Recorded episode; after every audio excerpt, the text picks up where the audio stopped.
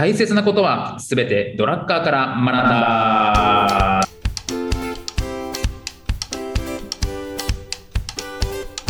ということで、はい、こんにちは、中野秀俊です。こんにちは、小沢裕二です。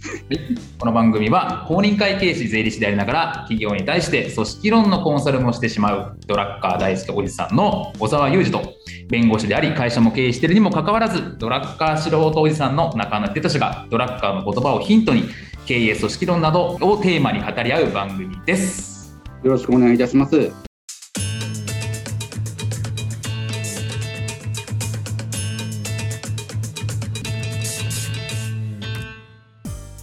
はい、というところでですね、今日は番外編というところで、ね、はい、ドラッカーとはちょっと離れてお話をしたいなというふうに思うんですけども、何を話したいんですか。ですね、どうしようかなと思ったんですけど、ちょっと投資について話そうかと、はい、ちょっとお金の話というところでね、なんか投資、ブームなのわかんないけど、投資実際どういう投資してんのお前らみたいなね、弁護士と会計士はどういう投資をしてるのかみたいな、ちょっと面白くない？みんな知りたくないみたいな。知りたくはないでしょ、ね、知りたいだろう、知りたいよ絶対。だって紛糾1億円の男の投資なんていらないですよ、先生みたいに。そうね、確かにね。でもね、本当に僕もやってる投資あるんでね、それはね、はい、結構特殊な方法でやってたりするんで、はい、話したら面白いなとは。真似するのは、はいはい、ね、ご自身で判断しなければいけないんですけど、やってる方法をね、はい、ご紹介するとかっていうのはできますけどね。あら、お金儲けの方法？儲かってますよ。あら、今たまたまですけど。ちょっとそれちょっと有料課金でします？いやこれね、儲かってるんですけど、絶対儲かるスキームではないんでね。なんかすごいな、なんかちょっと怪しい匂いがしてきたらな。急に情報詳細みたいな匂いがしてきましたけど、僕は2年ぐらい前にこの方法をやってみようと思って、100万円入れたんですよ。はいはい。今200万ぐらいになってますね。あら、すごいですね。それぐらいの威力はあるぐらいのスキームですかね、僕がやってるのは。なるほど。それについて話します？なんか思わぬ方向にどんどん話が進みましたけど、じゃあその小沢先生の必勝とか言っちゃいけないね。小沢先生がやってる。必勝ではないです。ないよ、ダメだよ。自己判断だからね、みんな。どうします？先生が話したいんじゃないですか？いや、僕でもね、いや、本当つまんないんですよ。僕、投資、じゃあ後、お楽しみは後にしといて、僕がじゃあどういう投資してるかっていうと、いや、本当にオーソドックスです、僕は。オーソドックスで、基本的に僕はあまり貯金しないタイプなんで、基本で貯金するんだったら、ちゃんと投資をする、どっちかタイプなんですね。ああ、そういうことです。貯金。投資の金は持たないとか、そういうわけです。博打家ではギャンブルはしないんですけど、はい、日本の銀行に預けてるほど無駄なものはないと思ってるので、それは最近思いますね、本当に。インフレについていけてないですもんね。はい、そうですね。なので、どんどんだって下がってくるでしょ、価値が。預ければ預けるほどどんどん下がってくっても意味わかんないじゃないですかっていうところなんで、基本投資、昔から10代とか20代とかから最初は FX に始まりとか、ずっと投資をしてたので、株もやってみたいな、でもちろん損しましたし得しましたしってことなんですけど、今は本当にオーソドックスで、まず株ですね。株をやってます。で、株も個別株じゃなくて、いわゆるインデックスファンド。インデックスやってるんですね。インデックス、いわゆる世界株です。僕がやってるのは世界株でやってますねというところで、これは皆さんご存知の通り上がってますというところで、かなり上がってるので、世界株をやってるのと、あとは、ヘッジファンドと言われてるやつに、これ株の一種なんですけど、そこに入れている。株と連動してるのもありますし、株が上がったら下がって、株が下がったら上がるっていうのもあるんですけど、リスクヘッジとして。ブルベアですかね。はいはい。ブルとかベアとかっていう話ですかね。そうですね、そうですね。上がり相場の時にとか、よりリスクをヘッジするみたいなヘッジファンドっていうのもあるんですけど、それに入れてたりとか、あとは会社のいわゆる債券と言われてるのに、投資をしていたりとか。あとは不動産もちょっとやってますと。田舎の方の戸建てとかをきれいにして貸し出すみたいな。なるほど。をやってたりとか。でもそこはそんなに別に、大々的にやってるわけじゃない。不動産投資家といるほどやってないので、さらに2件ぐらいかなをやっているのと、あとでもそれぐらいかな。あとまあ仮想通貨好きなので仮想通貨はやっている感じですかね。でそれも、もう本当にビットコインとかイーサリアムとか、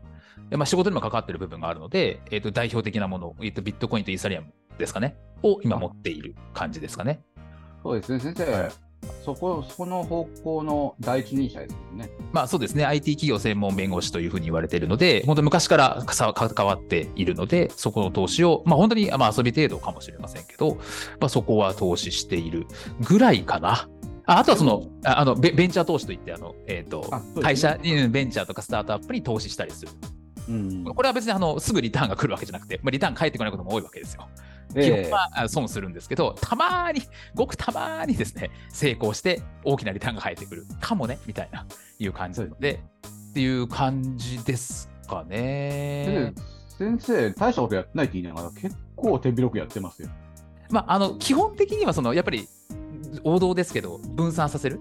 っていうのはやっぱり大事だというふうに思っているので、何かに一挙に突っ込むみたいなことはあまりやっておらず、ちょこちょこといろんなものをやっている感じですかね。そうですね、はい、もう理想的だと思いますよね。インデックス株は絶対儲かるのでね、必要資金を使っちゃわなければ、余剰資金でやってる範囲においてはインデックス買ってて損することはまずありえないっていう理屈が歴史上株式相場の時価総額、なんていうんですかね、インデックスが下がったことっていうのは長期的に見たらないわけですよね。そうですね、そうですね、どっかでは上がる。だから定期的に積み立てておけばまず間違いなく勝てますしね。そうですね、正直人間の欲望みたいなもの、人間が人間である限りは僕は上がっていくだろうと思うんで、金融っていうのは株と上がってきます。膨らん、宇宙のように膨張してきます、ね、そうですね、これは間違いないかなというふうに思っているので、資本主義は絶対なくならないですし、という部分もあるので、そこは、定期的に投資をしている感じですね。ということで、本当なんか王道というか、特になんかこれ儲かるよとか全然知らないんで、とりあえずなんか、自分が理解ができるっていうのを大事にしてて、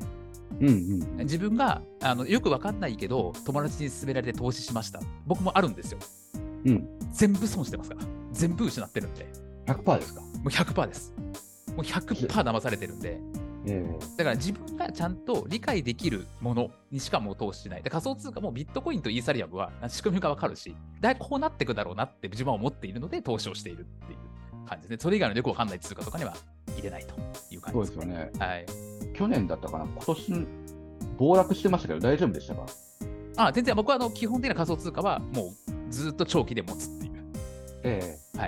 長期的には僕は上がると思ってるので、短期的な上がり下がりは全く気にしないっていうのでやってます。なるほど、っていう感じですね。ということですみません、なんか全然面白くないんですが、本題のじゃあ小澤先生の投資、本題なんかじゃないですよ。僕がさっきのも含めてですけど、どういう投資をしてるのかみたいな。そうですね、僕はね、あるお金使っちゃうタイプなんですよ。そっち、なので僕は保険ですね、保険を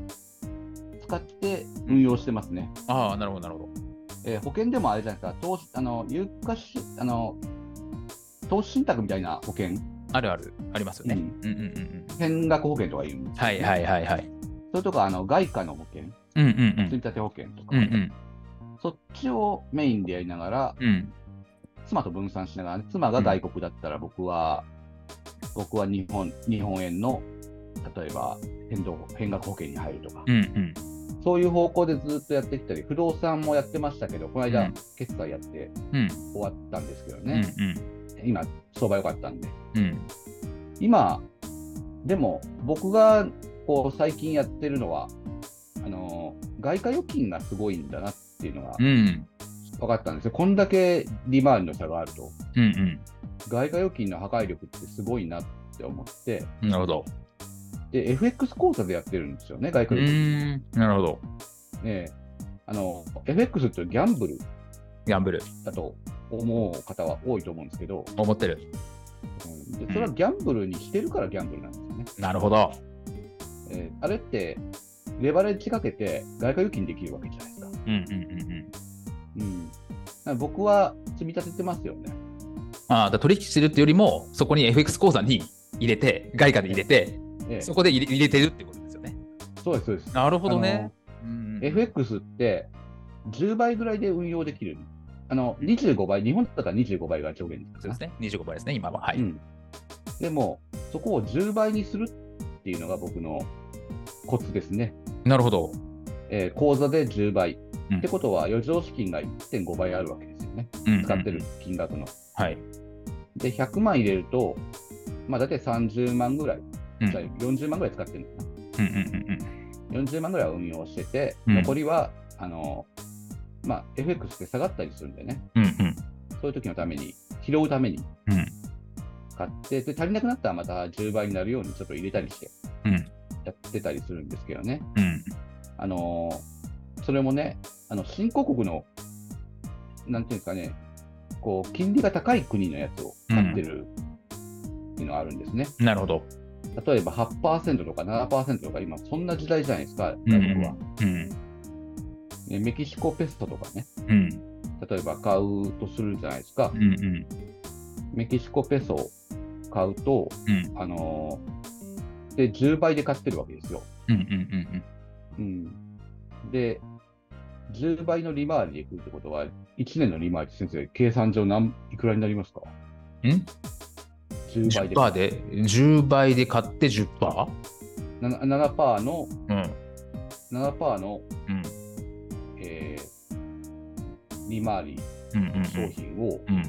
んうん、10倍のレバレッジかけて買ってる、うんうん、そう1年の利回りって何パーセントになりますか？難しい。 70%。 そうです。 OK。 70% 返ってくるんですよね、うん、すごい。で40万、うん、100万のうち40万使うと、うん、28万返ってくるんですよ。これ年間の利息って、うん、だいたい100万入れてるのに28万になるわけですね。そうですね、うん、ただこれにはちょっとね、ここまでで言うと悪徳な感じみたいなんですけどはいはいはいはい。当然元本が下がるっていうのは10倍の勢いで下がるわけです、はい、なるほどね、うん、でも上がるときは10倍の勢いで買うんです、上がるんですよね、うんうんうん、なので元本も管理するために、うん、すべての金額で買ってますね、僕は。すべての金額？一定感覚で。ああ、そういうこと？うん、なるほどね。7円、7.68、うん、7.66 とか、うんうんうん、7.98、7.96 とか、こう、刻んで、うん、全部の金額で買ってますね。なるほど、なるほど。で、下がってるときはもう買い場や、うんうんうん、どんどんやってます。うん、それで、なんとか、安定するようにっていう、うん、平均額が安定するようにっていうところは調整入れているので、一回外貨劇にドンと入れちゃうよりはリスクは減らす、うん、努力はしてますね。なるほどなるほどなるほど、うん、それで結果として今相当儲かってますね。相場が良かったんでしょうね、日本円安でね、うんうんうんうんうん、だから余裕で保有することができたっていうのはありますよね。なるほどね。今どっちに触れるかわからないんでね、はい、今から始めると余力を使い切っちゃうケースもあるかもしれないんでね、おすすめはしないんですけどね、うんうんうん、ただ相場をチェックしながらいろんな指標とかもチェックできたり、世の中の情勢とかも分かったりするんでね、うん、FX とかは面白いのかなと。 FX ではなくて外貨預金を10倍のレバレッジかけてやる、うん、それで、10倍にならなくなったらちょっとお金を入れる。なるほど。そういうことを繰り返している間に、で儲かっているときはね、ある程度の金額儲かったら元本ももう1回決済するんですよね、うんうんうんうん、うん、それを繰り返してたら今2年ぐらいやったら安定してくるんでね、うんうんうん、もう何も心配なく増えてくところに乗ってきましたね。これだけですかね、毎日チェックしてるのは僕。なるほどね。毎日チェックしてるんですか？一応下がってたらお金入れとかんといけない、ね、まあそうかそうか。なるほどね。あとはもうね、自動でね、全部予約入れて一定間隔ごとに全部下がってきたら買うようになってるんで、買った時にねちょっと倍率上がっちゃうんで、うんうんうんうん、その時はね余剰資金、他のところに入れてるお金から少し入れたりしてはやってますけどね。なのでそうなんですよ。余裕資金のどこまで使えるかっていうところですよね。ギリギリでやると跳ね返り大きいですけど、絶対上がらなきゃいけないみたいな、うん、はいはい、あっという間に終わっちゃうんでね、うんうん、そのある程度どこまで許容するかっていうのを試しながらやってますね。なるほど、ね、大きな金額はまだ運用してないですけど、うん、倍ぐらいにはなりましたね、2年間やると、うん、すごい。なるほど ね、うん、ね、倍になるんだったらね1000万ぐらい入れとけばよかった結果論で ね、まあ、でもね結果論がこういうやつですもんね、投資のね。いや本当そうです、まあ、誰も答えは分からないし、まあ、だからもちろんこれ絶対はないんでね、投資に別に我々は真似はしないでほしい、真似はしないでほしいですよね、やるんだったら本当にちゃんと、ね、調べてやらないといけないんで。そうなんです、絶対これ絶対僕はね、なんかこうこれでなんかやろうなんて思ってないんでね、これで今は買いやとかってやってなんかこう作るとか、そういうサロンを作るとかそんなこと考えないでね確かにね、跳ね返りも大きいですからね。そうなんですよ、ただ、うん、やっぱりある程度投資しなきゃいけないなっていうのは、今日本の人もね、預金してるだけじゃ無理だっていう方増えてきてると思うんですよ、うん、インフレが日本でもちょっと感じるようになってきましたよね。そうですね、いや本当そう思います、これ円のままだと無理じゃないかなとかって、うん、なんかに変えとかんとついていけないなっていうところをこう思うようになって、で僕は日本で金融教育が進まないっていうのはよく皆さん言ってたじゃないですか、うんうんうんうん、これってあれなんだろうなと、僕中国の方とかと話したりすると、うんうん、絶対に今使っておかなきゃいけない、お金は物に変えなきゃいけないっていう発想が日本人と逆なんですよ、うんうん、これなぜかっていうのが最近よく分かってきてて、うん、投資しなくても良かった国だったんですよね、日本はずっと、うんうんうんうん、必要性がなかった、うんうんうん、だから投資に対して教育が進まんかった、うんうん、っていうのがあって、うんうん、今だったら投資教育って現実問題としてできているんで、うん、無理にやろうとかじゃなくてやんないとまずいよね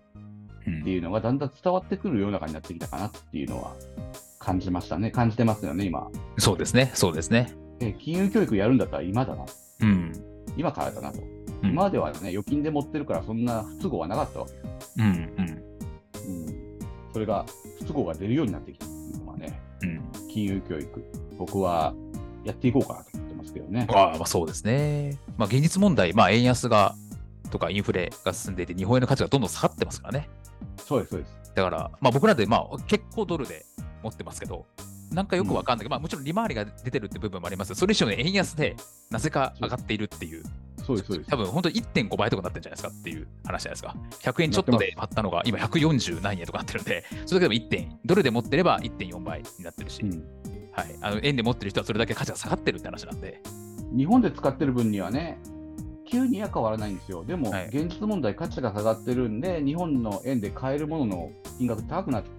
いつつありますもんね、まあ、徐々に、まあ、ホテルは本当高くなってますし、原材料も上がってるので日用品もどんどん上がってますしっていうところなので、なんかこうね、やっぱお金の話をするとどうしても日本人ね、いやらしいとか話になりますけど、うん、そんなこと言ってらんなくねって話ですよね。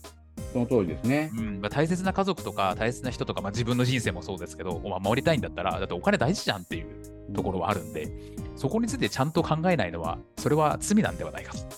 そうですね、ノーリスクで生きられるってことはないですね、うん、日本人の神話でしたよねそれはね。そうですね、この40年ぐらい 4,50 年の神話ですかね、うん、預金しておいても何も困らないっていうのも。そうですね、ノーリスクでね、生きていけるっていうのは、うんうん、得たお金をね運用していく、もう時代はね当たり前のようにそうなってきているのでね、うん、まずは僕がお勧めするのはね、先生も僕もやってますけどインデックスですね。そうですね、まあ、これよく言われてますしね、 S&P500 とかなんかいろんなのもありますし、うん、世界株とかいろいろありますけれども、まあ、それに一回ちょっとね興味を持って投資してみるとか。そうですね、僕はあれですよ、娘のジュニアNISAでインデックスやってます、ね、ああ、そうですね、娘さんの長い目で見なきゃいけないんで、そうですね、だから本当に多分ご家族がいる方とかは本当に、ね、ちゃんと考えないと大切な人を守れない、いざとなったらやっぱりね、うん、お金大事なんで。そうなんです、お金、はい、でもお金は大事なんですけどキャッシュで持っていてもキャッシュで持っているとどんどん下がってるってことは実感しなきゃいけないですよね。そうですね。だから日本円は現実問題として下がってるよというところで、どう立ちで、それでいや将来上がるからいいんだ、現金で持ってるんだって人はいいんですけど、何も考えずに銀行に預けてるだけっていうのが多分一番危ないのかなというふうに思うので、確かに将来100円に戻るかもしれないんでね。そうそうそう、だからそれでちゃんと考えた上でキャッシュで持ってれば全然いいと思うんですよ。うん、ですけど何も考えずに日本円とりあえずなんか預金やってますみたいな話だと、それはそれでどうなんだろうなと思うし。そうなんですよ。でもね、本当にね、先生のようにね、お金って言ってる人はね、ドルが高いときはしっかりドルで持って、円になるときは円がついてくるから円に変えるんでね、はい、やっぱそういうことを結果として円で損しなかった相手も先生はその一往復でめっちゃ儲けてるわけなんですよなんかそんなキャラだったっけな。そういうこともあるのでね、やっぱり今日そこをもう必須だと思ったらいいのかなと思いますけどね。その自ら、簡単な本とかあるのでね、投資のね、うん、読んだらいいなとは思いますね。勧められて買うんじゃなくて勉強して買う。いやこれは本当ね、私も弁護士だから言うんですけどね、大体投資詐欺に騙される人はですね、本当に自分がよく仕組み分かってないのに投資しちゃうんですよ。うん。勧められるとか、あの人が言っていたとかですね、うん、そうじゃないですからねっていうね、うん、それ人のせいにしてもしょうがないし、失ったお金は取り戻せませんから、正直。そうです。はい。投資で騙されたお金はですね、裁判とかしてもなかなか回収するのは難しいですから。あ、何パーぐらい返ってくるんですか、先生はこれ実感だと。いや、もう多分ほぼ返ってこないです。はっきり言って。もう投資した後は。もう逃げられちゃいますし、分かってやってますから、詐欺師たちっていうのは。なので、なかなかね、返さんでもいいスキームでやってるわけですもんね。そうです。で、裁判で判決取れますけど、財産なければ差し押さえられませんから、あと海外とかに逃げちゃうとかいうのがあるので、やっぱりそれはまず自分でちゃんと仕組みが分かるもので、ね、あくまで余剰資金でやる。当たり前ですけど。余剰資金を作ることですよね。それが難しかったら、僕は会社に転引きしてもらって、会社に積み立てておいてもらうのが一番やと思いますけどね。あ、そうですね、そうですね、そうですね。っていうところがあるかなと思いますというところで、こんな感じでよろしいですか？そうですね。お金に関しては本当に学術的に話すよりも、まずはね、個人がね、どういうものなのかっていうのを知ることから、こう何かを使う。例えばね、結果としてよくわからんということで、タワマンだったらね、なんとか銀行さんのね、ラップ口座とかにね、500万ぐらい入れたら、勝手に運用してくれるとかっていうのはあると思うんですけどね。そうですね。そういう上場企業のもう信頼できるところに預ける。でもそれはそんなに儲からないんですよ、実際。そうですね、実際はね。手数料も高いですしね。そうですね。でもないよりはマシ、プラスになると思いますね。なるほどね。あとなんか始め方的な。じゃあ全く投資を全くしない人が聞いてるかどうか分かんないですけど、じゃあその FX の口座はあれですか、ネット証券とか行けばいいんですか？あ、そうですね。でも FX は、僕あんまりね、ここで大々的に進めるもんじゃなくて、本当にやりたいっていう方がいたら個別に教えた方がいいと思うのでまずは楽天証券とか手数料の安い SBI 証券とか作って、そうですね。それで毎月何日かに、1万円投資します、入れますっていうのをもう定期購入していけば、それで感覚はつかめるんじゃないかなと。年12万なんで、なんとかやっていけるんじゃないかなと、普通に働いてる方だったら。そうですね、そうですね。ネット証券とかだとね、簡単に始められますし、手数料もね、安いですし。そうなんですよ。そういう手数料が高くなるっていうのは、自分が勉強する分のお金を人に渡してるってことだと思ったらいいんですよね。そうですね、そうですね。でも投資は勉強した方が、ある程度知っておいた方がいいとは思うので、皆さん知ってますけどね、僕らこんなこと言っても、僕ら大学生に話してるわけじゃないですから、ね。確かにね、これドラッカーの話を聞くような人は全然してるんじゃないかというね、そうです気もしますしね。でもね、有名な何でしたっけ、最高の。投資家といえばウォーレン・バフェット。バフェットは自分の運用成績よりも、インデックス買った方が良かったって言いますからね。そうですね、そうですね。そういうところもあるので、自分が死んだらインデックスにしとけって言ってましたよね。そうですね。自分が。なのでインデックスはもう完璧です。相対的な評価ではないのでね。そうですね。だんだん上がっていくんでね。そうですね。だからこれも皆さんあれでしょ、簡単に信じちゃダメなんだよ。インデックスと言われたらちゃんと調べて、どういう仕組みで成り立ってるのか、それでもいいと思ったらどうしてくださいね皆さんという話ですよ。皆さんそうですね、やっぱりね、僕会計士税理士やってると投資、この間も詐欺ではないんですけどね、急に倒産しちゃったっていうのがあってね、太陽光の分割する太陽光パネルの一部を買うみたいな、そういう会社があって、投資結構集めてたんですけど、頑張ってたみたいな、詐欺ではないみたいなんですけど潰れちゃったんですよね。で何百万って損した社長いたんですけれどもね、勉強してもそうなる、そうね、そう、できれば最初は歴史のあるもので、絶対儲かる、ほぼ余剰資金でやる限り絶対儲かるインデックスっていうのをところの勉強やってもいいかなって思ってもいいかなっていう、それか保険ですかね、緻密性保険ですかね。そうですね、そうですね、なんか先生リアクションが出ましたね。お客さん来たんですか？大丈夫ですっていうところがありますね、というところなんで、あとその、基本的には素人の方って、僕も素人ですけど、基本的にはあまり短期の利益を狙っちゃうと良くないと僕思ってて、基本的には長期で、日々の上がり下がり、もちろんチェックするの大事なんですけど、あんまり日々の上がり下がりに一喜一憂しちゃうと、精神的に持たないんで、だか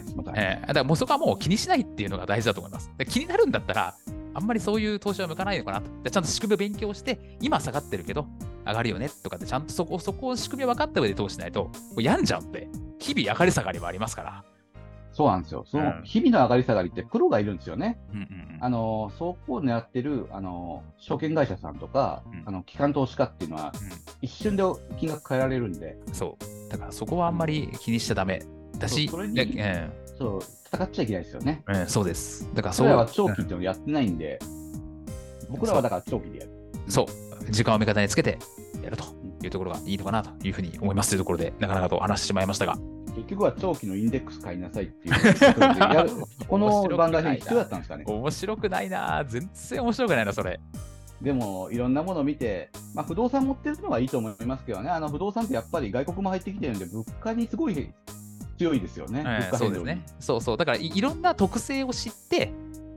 でこっちがダメでもこっちがいいよねっていう風にしといた方がいいかなとは思いますね。そうですね。でいい時に全部決済していく。そうでやっていくっていうところがいいのかなという風に思うので、なんかご参考になったのかよく分かりませんけれども、結構は大したことやってないなっていうのが分かったんです。そうですね。はい、というところで、こんな感じで大丈夫ですかね。そうですね。はい、じゃあそういうことで今日もありがとうございました。はい、ありがとうございました。